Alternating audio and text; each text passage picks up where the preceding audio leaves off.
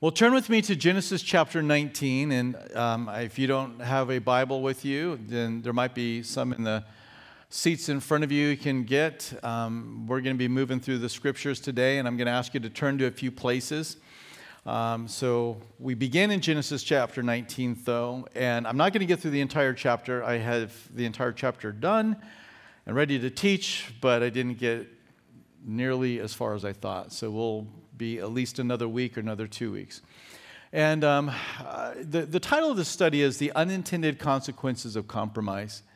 And um, this is kind of a, a look at what happens in uh, Lot's family. And this is going to carry over, and we're going to see that. Of course, this whole chapter is dealing with the destruction of the wicked city of Sodom and Gomorrah and the surrounding areas and how God brings judgment upon them. This is the next big judgment in Scripture, right? I mean, we have the, the fall of man in the garden, then we have the, the flood of the earth, and now here in chapter 19, we have a, a region of cities that are going to be wiped out because of their sin. And we'll talk about what their sin was. It's obvious as you read through chapter 19 what one part of their sin was, but there are other uh, places in Scripture that actually talk about this city and what was going on. So I'm just going to tell you right up front. I mean, if you read ahead, chapter 19, or you're familiar, you're looking right now, you know that this is a, this, the account where the men of Sodom come out to abuse the angels, the messengers of the Lord. And um, I have asked um, that the youth be in here with us for the next couple of weeks because as we go over this topic on um, we're going to hit issues of like sexuality, we're going to hit issues of marriage, we're going to hit issues of gender identity, and we're going to talk about these things. I want our kids to hear this, and I have every confidence that, that Joel and Daniel would do a good job teaching it. But I want your kids and you to hear it together. And I'm, I'm not going to go into gory details. Don't worry about it. That's not what I do anyway. You know, we our, our minds can fill in the blanks enough. Um, but we're going to certainly read a lot of scripture and we're going to talk about what the Word of God has to say. So let's begin there, reading at verse 1, and we'll just kind of work our way through this chapter over the next few weeks. Um, now the two angels came to Sodom in the evening, and Lot was sitting in the gate of Sodom. When Lot saw them, he rose to meet them and bowed himself, bowed himself with his face toward the ground. So here we see the slow progression of compromise, and you're like, don't see it there. It's there. Where is Sodom in this verse? Where is he? He's at the gate. But where did he begin? At one point, he was there at the, the place that Abraham had set up to worship at the trees of Mamre in Hebron and he was there. But then, remember, the dispute came over the land. There was not enough grazing land for the goats, for the sheep, and so they decided they were going to separate because they didn't want this to become a division among them and the family. And he says, Listen, you go wherever you want to go, and I'll go the opposite direction. Lot looks up, he sees the plain of Sodom, and he says, This is a great place for me to go and graze. But it was known that this was a wicked place. Now, the grass wasn't wicked, and that's where he was going was to feed his animals. And so he was a tent dweller and there he set up his tent and they began to feed. But it wasn't long before they were now near the city of sodom. And then we read that they moved into the city of sodom and they've got a house inside the city of sodom. And now we read that he's sitting at the gate which is he's just one of the boys.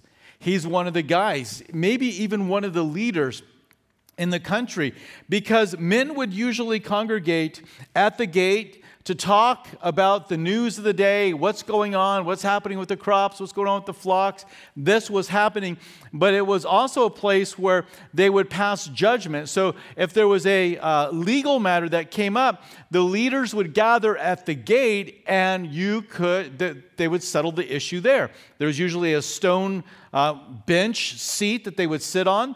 Um, if you go up to the city of Dan, and we're going to be going to Israel in 2022, about this time, March 2022, if you go at this, you'll get to see one of those places where they would sit on, on that stone. And so this is where he is. Is he one of the judges? It kind of seems like it, but they're not very happy about it. And maybe he just was there to get news. But uh, this is what's going on. He is in the heart beat of the city now. I'm not saying that he's compromised in terms of falling into great evil sin, but he has compromised, and the title is The Unintended Consequences of Compromise. And the result we're going to see is the result on his family. He seems to be able to weather the storm, but Mrs. Lot, his daughters, you're going to be fully disgusted with. Um, and his sons, who thinks he's only joking when he says it's time to go, they all are impacted negatively by the compromise and the close proximity that he has chosen to live next to the world. That culture infects his family in a most terrible way. And it is a progression. He looks and he sees the land. He goes to live in the land. He then sets up home inside the city, and now he's at the gate. Psalm 1 gives us this warning Blessed is the man who walks not in the counsel of the ungodly, nor stands in the path of sinners, nor sits in the seat of the scornful. You see that kind of same progression there, don't you? First, you're walking, and then you're standing, and then you're seated. You are right in the midst. You are the one that was once you were walking and you were getting the counsel, maybe to you know walk in an evil way, but now you're seated and you're the one that's giving out that counsel. And it's that slow progression of decline. No Christian who's on fire with the Lord decides they want to ruin their walk with Jesus. No Christian decides, I really want to bring all kinds of havoc and pain into my family. No Christian does that. It's those subtle compromises that we make that we have to be so careful of. The enemy realizes that it's better to allow things to slowly burn and bring destruction than for it to be a volcanic moment eruption that overcomes everything. He is so patient. He is so willing to wait. He's like a, a lion in the grass watching the herd, and he knows that he can't just go walking into the middle. Everybody's going to scatter. So he waits for those that get on the edges, and as they get on the edges, then he makes his attack. He's like a guy that realizes he has one bullet in his six shooter and he's going to wait. He's not going to just go shooting it, you know, willy nilly. He's going to wait until there is a clear shot on our life. And we must be aware that our enemy fights like that. His goal is to destroy you, to rob, kill, and destroy. That's what he's willing to do. And that is what we're going to read ends up happening to his family. It's a tragic story. Now, Lot himself, we're going to read it, it's called Righteous Lot. But I just would, would, would challenge you. Are there things that you are allowing in your life that you would have never allowed however many months or years ago? that would have never been found in your life, would have never been found in your family, it would have never been in the relationship you have, you know, with your friends and, and maybe the person you're dating or the person you're married to. But that, now all of a sudden there's more and more things coming in. And that is that slow burn. That is that subtle compromise that I would say be leery of and make the necessary changes. Um, have you moved from steadfastness? Have you moved from that place of just being on fire and obedient to the Lord? Then it's time to come back. You don't have to experience those unintended consequences. Let's keep on reading verses 2 and 3. We know that there, in verse 1, there's angels that have come. And he said, Here now, my lords, please turn in to your servant's house and spend the night and wash your feet. Then you may rise early I'm sure there was that emphasis, and you'll see why I believe that, and go on your way. And they said, No, but we'll spend the night in the open square. But he insisted strongly. So they turned into him and entered his house. Then he made them a feast and baked unleavened bread, and they ate. So Lot's going to show hospitality to these angels. Hospitality is an important uh, practice from Old Testament to New Testament, that art of showing kindness and helping somebody in a practical need in their life. In this instance, the practical need is food, something to drink, and a place to sleep. It was kindness. And it was an important thing in that culture and in that day, but in Scripture as well.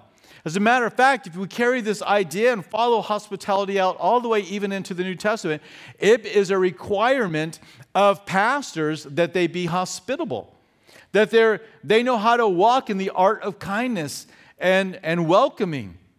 Really, the principle here is that you know how to help people out in a practical way. And you may say, well, you know, I don't even know how to make unleavened bread. Forget it. I'm not. No, no. Okay, let, us broaden our horizons here a little bit, all right? Eh, it, it, it, might not be that somebody needs to stay the night because they can stay at Hampton Inn or wherever else. But there is all around us people that are in need, that have practical things that they need refreshment in, that they need rest in, that they need somebody to just help them take the load off. And this is where we all should be coming in. And I just would ask you, when is the last time you have walked out an act of hospitality towards somebody? Maybe it's opening up your house and welcoming them in. Maybe it's coming and, and just seeing them downcast and seeking to refresh them spiritually and emotionally and just be there for, for them. Maybe it's taking them out to uh, you know, coffee and, and spending, I don't know. But when is the last time, not just for your own social benefit, but when you actually reached out and showed kindness to a person. That's what we've been called to. And actually, the writer of Hebrews says this. He says, "Don't forget to entertain strangers, for by doing for by so doing some have unwittingly entertained angels." What's that?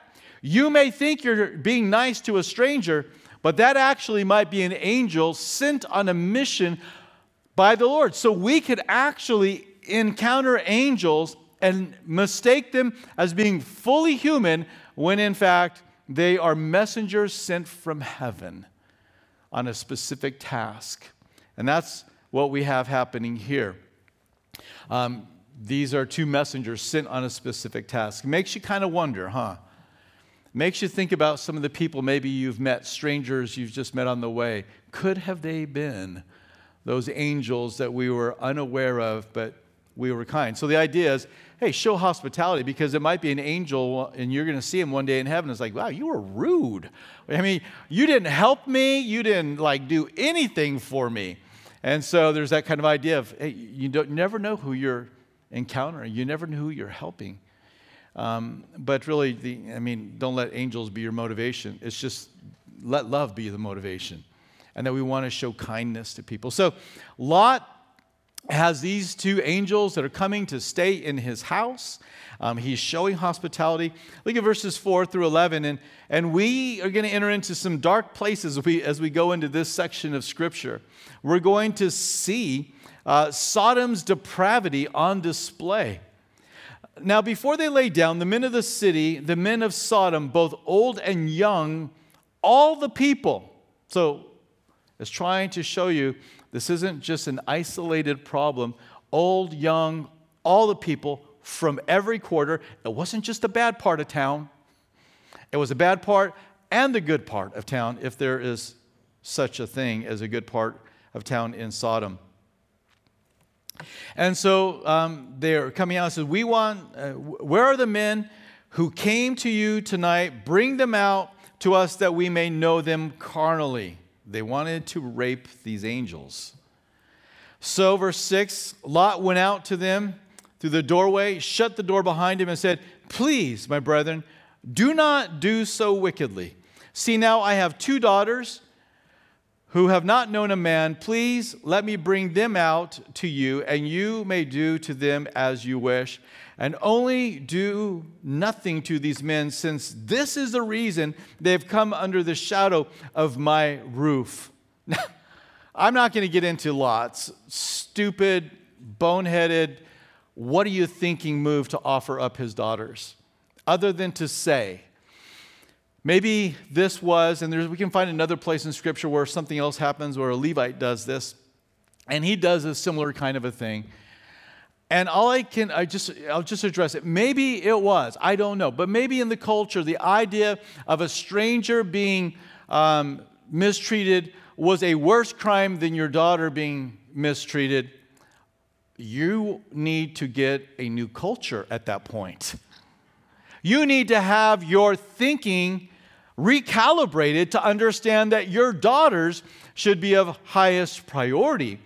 Um, and that's not what we see going on here. But you know, here is the problem with culture.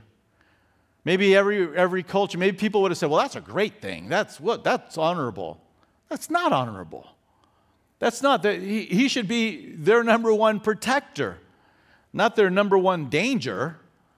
And, and so he does this. But you know, we have to make certain that we don't allow what is culturally acceptable to become our way of thinking. We read this and we think, that is out of this world. Who could ever do that? People that are affected by their culture and are compromising can do that. And let's be careful lest we think we are above making these types of mistakes. It really is a disturbing story all the way around. But Lot kind of knew this was going to happen, didn't he? I mean, he talks about, you know, hey, this is why I brought these men into the house, because I knew you guys would be up to no good, meaning that this was not a new episode in Sodom and Gomorrah's uh, account. They were known for abusing people. He was aware of it. And that's why he says, You got to leave early and you're staying in my house. No, we'll just sleep outside. Oh, no, you don't. So he brought him in. He says, This is the very reason why I brought these guys in the house, because I knew what you would do. This is how wicked the city was. And this is why the Lord is going to bring judgment. Lot, in verse 9, tried to stay the tide of evil in Sodom. And he was un- unsuccessful, and they became very annoyed with him. The New Testament picks up on this account. And it's in 2 Peter verses 5 through 8. Really, we'll read verses 6 through 8 that zeroes in on this. It says, And turning the cities of Sodom and Gomorrah into ashes, condemned them to destruction, making them an example, an example to those who afterward, afterward would live ungodly. You want to live an ungodly life? Then Sodom and Gomorrah is your lesson. Verse 7 And delivered righteous Lot, who was oppressed by filthy conduct of the wicked for that righteous man dwelling among them tormented his righteous soul from day to day by seeing and hearing their lawless deeds, which all of us want to stand up and say, then get out. but he didn't. And there was the, the chain reaction of that compromise and staying in that place. And he's called righteous twice. Now, I don't think there's anything that the Lord looked on with his offering up of his daughters that he thought was righteous. But aren't you glad that our lives are not measured by one single deed alone? Because if that was the case, none of us would be righteous. But uh, he was a man that lived, for the most part, in an upright way, although I submit to you, he has made a series of compromises that he will be able to endure fairly well, but not his family. So these angels have come to bring destruction on this city because of the wickedness and the cry of the innocent that had reached the ears of the Lord. Remember chapter 18. The glaring sin of Sodom here in chapter 19 is their desire to abuse these men. I mean, it's unsettling to hear it, it's not comfortable to say it, but that's obviously the glaring sin. But it's not the only sin of Sodom. There's a few other places in Isaiah chapter 1 that talks about how they oppressed the widow and the fatherless. Um, in Jeremiah 23, it talks about how they were uh, adulterers, they were liars, and how they actually encouraged and helped people carry out evil plans. In Ezekiel chapter 16, we read about the, their pride and their complacency while living in luxury, they had no pity on those that were in need. So there's a long description of the sins of Sodom and what she had done and what she had committed. But of all the things that are presented, it is this one scene here where they want to know carnally these angels sent from heaven. It's a way in which the Lord is trying to show us the height or the depth, I guess you could, better way to go, of their wickedness. They were willing to even do something like this. The idea is can it get any worse in this town? Now, why do I take the time to make this point? Because some who reject the idea that God has called men and women of every generation to sexual purity. That is, that they should maintain sexual purity inside the relationship of a biological man and a biological woman being joined together in marriage. And that is where sex is to take place. It's not with your boyfriend and your girlfriend. It's not with somebody else's wife. It's not with, uh, you know, two men or two women or any other type of sexual immorality. So those who oppose this, especially on this homosexual side of it, they reject it and they say God did not judge the city of Sodom and Gomorrah because of the homosexual because of homosexuality, but because of the rape or because they weren't hospitable, some will say. They, were, they weren't showing hospitality. Well, so God wipes out an entire city because they didn't offer, like, you know, an extra round of pita bread? Are you kidding me? I don't think that's the issue here. It goes much deeper than that. And yes, there were other issues that are mentioned in Scripture, but on the moment and the day that they are going to, or the night before they're going to be judged, the Lord shows how unrighteous this town is. Because if you back up into chapter 18, the whole discussion between Abraham and the Lord is you would never judge a city that is righteous, that had righteous people in it, would you? And the Lord says, No, I would never do that. And they got all the way down to 10. He goes, If there's 10, I'll save the city. But there was not even 10 in the city. So, chapter 19 continues to show that God is righteous in his judgment against this town. And it's not like he all of a sudden decided to figure out he was going to judge them when this scene unfolds in chapter 19. He has already come down in chapter 18 and reveals in chapter 18 that he is going to judge this town for their wickedness. And it's like the author saying, What kind of wickedness? Hold on. The kind of wickedness that they would even want to abuse angels sent from the Lord any attempt to try and say that uh, and to use this as a, a proof text that God does not mind or is not bothered by homosexuality is a complete missing of the context in the story and the rest of Scripture for that matter. Let, let, let's get a commentary in Scripture about chapter 19, and it's found in that little book right before Revelation called Jude. Only one chapter, verse 7, and I got it up there for you. As Sodom and Gomorrah and the cities around them in a similar manner to these, having given themselves over to what? Sexual immorality and gone after strange flesh, a way to refer to um, homosexuality, are set forth as an example, suffering the vengeance of the eternal fire. So, so those that want to say this is not an example that sexual immorality and going after strange f- uh, flesh is a sin, totally disregard what the Word of God has to say.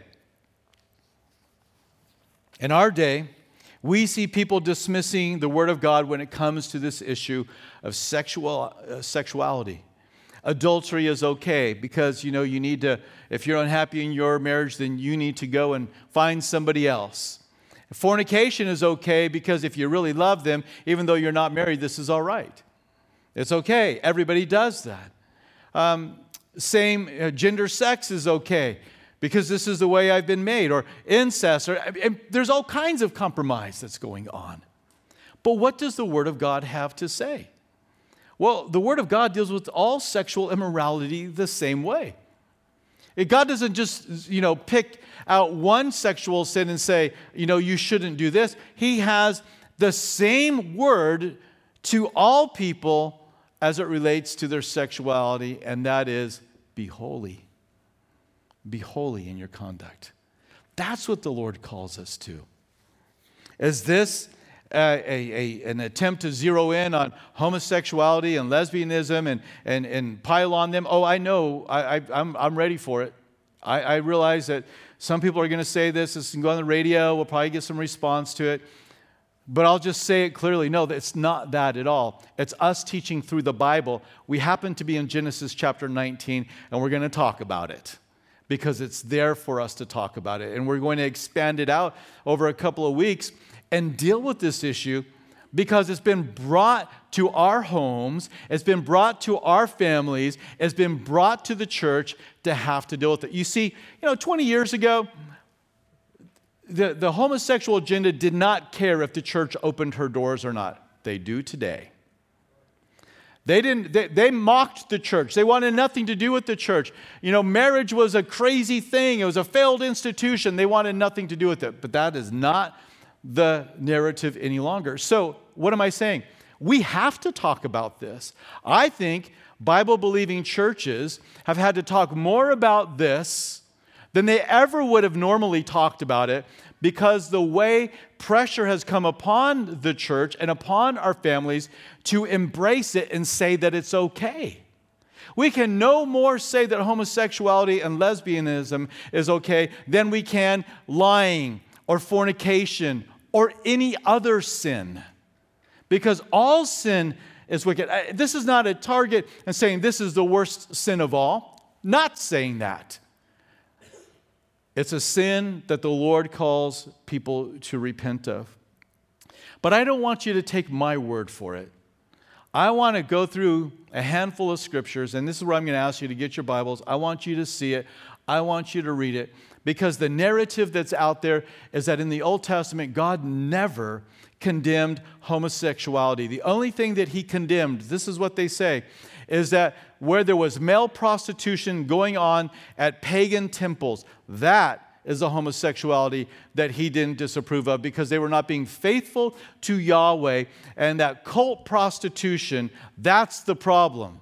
That was a problem.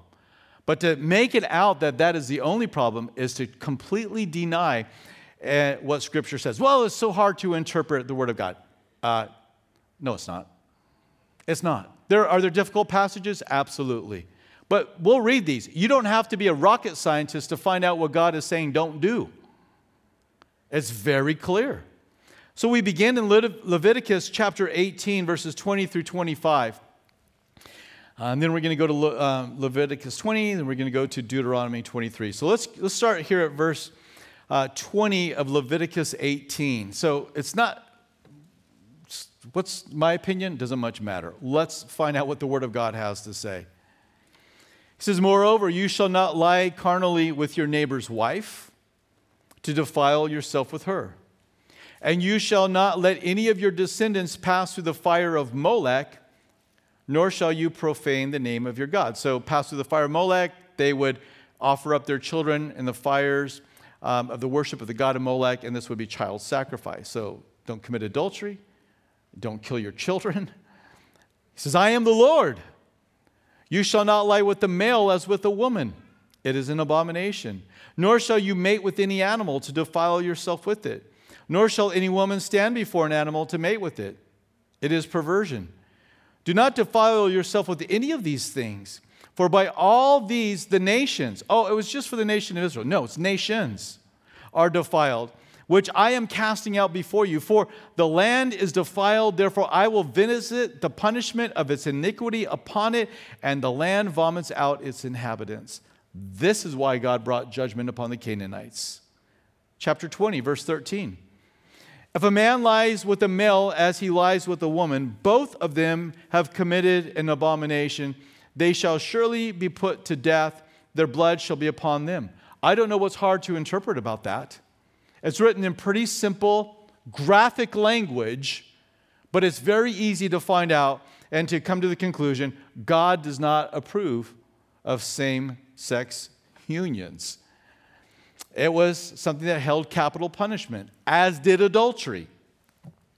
Deuteronomy 23 17 says, There shall be no ritual harlot of the daughters of Israel or a perverted one of the sons of Israel. What's that? There shall be no male or female prostitutes working at the pagan temples so that people can come and worship their God through the act of sex. And this is where people like to say, see, this is where it is. it's only in that context. That is, you, you've read it, you've seen it for yourself. At this point, people generally like to say, yeah, well, that's the Old Testament. That is true. It is the Old Testament. So we move to the New Testament, which we've already looked at Jude 1 7, that tells us that Sodom and Gomorrah and their sexual immorality stands as an example to those that would want to walk in ungodliness that God punishes sin. But there's other places. Romans chapter 1 verses 26 and 27 says, "For this reason God gave them up to vile passions, for even their women exchanged the natural use for what is against nature. nature. Likewise, also, the men, leaving the natural use of the woman, burned in their lust for one another, men with men, committing what is shameful, and receiving in themselves the penalty of their error, which was due. 1 Corinthians 6 9. Do you not know that the righteous will not inherit the kingdom of God? Do not be deceived. Every single time you read that in Scripture, you can be guaranteed there is a world of deception around whatever he, the writer, is about to say. 100% of the time. Do not be deceived. Neither fornicators, nor idolaters, nor adulterers, nor homosexuals, nor sodomites. They're not going to inherit the kingdom of God. And you can keep on reading and you can find the context in these. So, God wants us to be wholly devoted to Him and to be sexually pure, not just a statement for homosexuals, but for all people. One last passage 1 Timothy 1, verses 8 through 11. But we know that the law is good if one uses it lawfully, knowing this, that the law is not made for the righteous person, but for the lawless and insubordinate, for the ungodly and for sinners, for the unholy and profane, for murderers of fathers and murderers of mothers, for manslayers. Does anybody think that it's okay to commit murder? I don't think so. For fornicators, for sodomites. Now, New King James here says for kidnappers, but some of your translations will say for slave traders. Yes, the New Testament condemns slavery right there. You, just read it. And so we, we keep on going. For liars, for perjurers, and if there's any other thing which is contrary to sound doctrine, according to the glorious gospel of the blessed God, which is committed to my trust. So these statements of the New Testament writers makes it so clear that God has not changed his mind from the Old Testament about his desire for people to be sexually pure inside of a marriage. That's where. Now, not everybody's going to be married, but if you're not married, you are to live a sexually pure life. Now, the way we hear it in the world is that's impossible. You can't do that. I've got to be true to myself. I, you know, do you want me to deny myself? Actually, this Wednesday night, we'll talk about it. Jesus said, If anyone wants to follow after me, you must what? Deny yourself. So, yes, you need to deny yourself, just like I need to deny myself. Just like all people must deny themselves when they want to do something that is sinful or wrong or harmful to themselves or to somebody else. Yes, we're asking you to deny yourself. If you want to kill me, I'm asking you, deny yourself. Don't do it. If you want to come steal my stuff, deny yourself, please. So, this is what we are called to. Somebody takes your parking space and you want to ram them with your car, deny yourself. You might not feel like it. You're thinking, I've got insurance, it's going to be all right. No, deny yourself. Don't let your anger get control of you. This idea that we would ask people to deny their sexual urges that are condemned in Scripture as being an unloving and an unkind thing to do is just ridiculous. It is not an unloving thing to do, it is the most loving thing to do. I want to close with talking about this one point here, and I've got to make it fast. I said that the Bible's not hard to interpret. There are certainly places that you got to spend some time working, but most of it, you read it and it's pretty clear what the author is trying to say. And we want to know what the author is trying to say. That's important. That is so important that we come to the conclusion of what God intended when He had Saul, uh, Paul, or He had Moses write Scripture down. What was God's intention? What did the author intend? And so we study language and we study the, the cultural context and we study the historical context and we study the surrounding scriptural context. And all of these things help us arrive at understanding what the Word of God has to say. Among evangelicals, we believe it's inspired, that the Bible's come from the Lord, that it's inerrant, that because it's come from the Lord, it's without mistake. We also believe that it's sufficient, meaning that the Word of God can tell me how to be an employer, an employee, a husband, a wife, a brother in the body of Christ, how I should conduct myself in the world to my neighbors. It's sufficient to speak to all the issues of my life. But there's one more area that we need to talk about, and that is its authority. Evangelicals right now typically don't have a problem with the first three. If there's going to be a problem, it's going to come in at number four the authority for God to tell us how to live our lives, how to forgive, how to walk in love, how to show kindness. And so, what is going on is that people are saying, listen, the Bible doesn't have the authority to tell me how to live as it relates to my sexuality. That is a personal decision that I will make based upon how I feel and what I think. Well, God calls you to walk in purity and walk in holiness. But how do people arrive at the place of not just saying they're going to live as, as sexual sin, but they actually say that the Bible affirms sexual sin? Because if you find out what the author intended, and we just read through a lot of passages, you cannot say that the author intended to encourage homosexuality or fornication or adultery or lying or slavery. The Bible condemns those things. So, how do people arrive at this? Well, let me just read to you a quote that's taken from an article, which I do not recommend, and it's called um, The Power of the Bible. It really should be t- titled the, the Power of the Reader of the Bible. But this is by Reverend uh, Mona West, and I've shared this quote with you before, but I believe it's so important. She writes and she says this not only can there be meaning in the author's original intent, but meaning can be derived by the reader. Meaning, actual, or meaning actually happens in the interaction between the reader and the text. This concept has greatly impacted biblical interpretation. Here it is. Because now, who is reading the text is just as important as the one who wrote the text. What, what that means is not what does the Bible say, but what does it mean to you? Now, I'm not talking about the application, I'm talking about the interpretation. And no offense, but it really doesn't matter what you think it means. What matters is what did the author say that it meant? That's what we must discover. And so people will come back and they will read these passages and they will say, I don't think that's what that means. On what basis? Well, that's not what it means to me.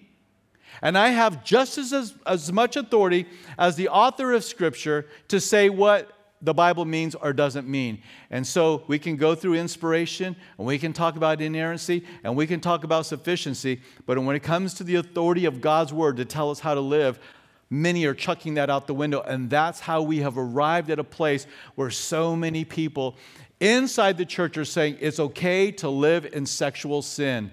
That was written for back then. It is not written for now. How do you know that? How do you know that? Let me ask you another question. How do you know anything about the Bible? How do you know anything about uh, how do you know anything about Jesus? It's from the Bible.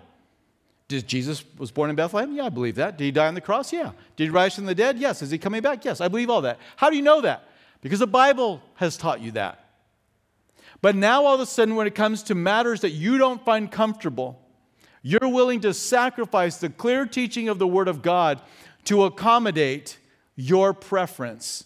And let me say this the one thing that I think is causing so many Bible believing Christians to cave is under the doctrine of sentimentality. What's that?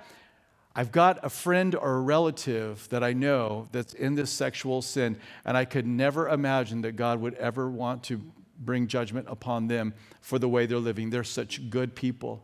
And so it's because of that sentiment you have, because of that relationship with you have with them, that you now will look at the Word of God and say, well, it can't be true because this has got to be true. But time out. If that part of God's word, which is so clear, is not true, how do we know him being born in Bethlehem is true? And how do we know that him dying on the cross and rising from the dead is true? Where do we find, you know, the authority? Well, evidently we find it in whoever's reading the Bible, if that's the approach you're taking it. So, really, rather than looking to the Word of God to find out how to live our lives and get to heaven, we ought to just follow around whoever says this part's true and that part's not. So, there are, you know, the, the you know, the unintended consequences of compromise. This is the unintended consequence of compromising the Word of God in one spot to accommodate your desires or to accommodate the desires of somebody you love because you don't want to think about the Lord disapproving of them. It is one of the most selfish things you can do because what they need to be told in love and kindness is the Lord loves you and died on the cross for you, and you need to repent and you need to turn that you might be forgiven. And if you're more concerned about your next meal being uncomfortable, or you not having a job, or your friend not calling you back, you're thinking about yourself and not them and their eternal soul. And that is a selfish thing to do. Is it hard? yeah, it's hard. Is it hard to say these things? Yes, it is. But it's clear in Scripture. Well, this just seems like hate language, only because they have defined that as hate language. There is no hate. I have, I have intentionally included in almost every statement I've made about homosexuality fornication, adultery, lying, perjury, and idolatry. Letting us understand that it's not just one issue, it's all sin issues. But to look at this passage and come away and say that God is for homosexuality, it's just not there. Well, I just can't believe in a God who would condemn that.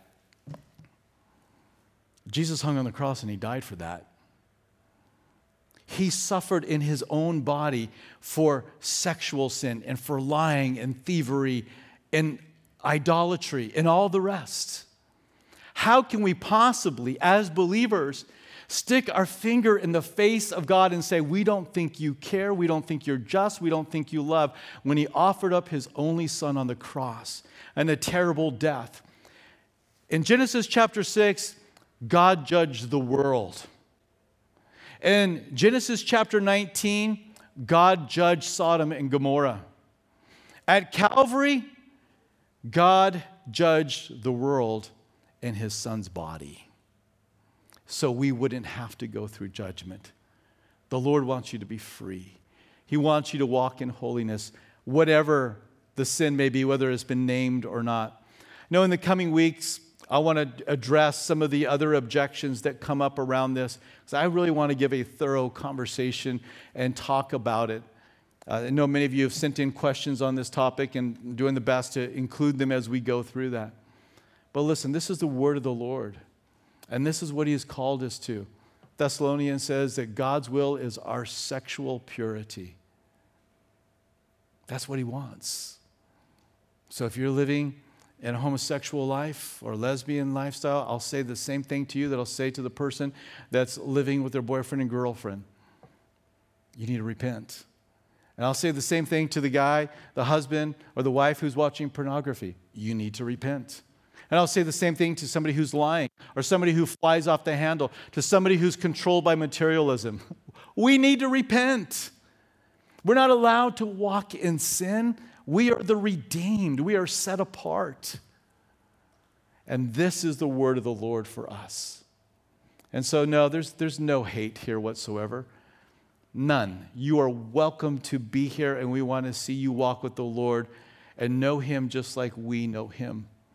And there's only one way to come to Him, and that's acknowledging that He is Lord and Savior.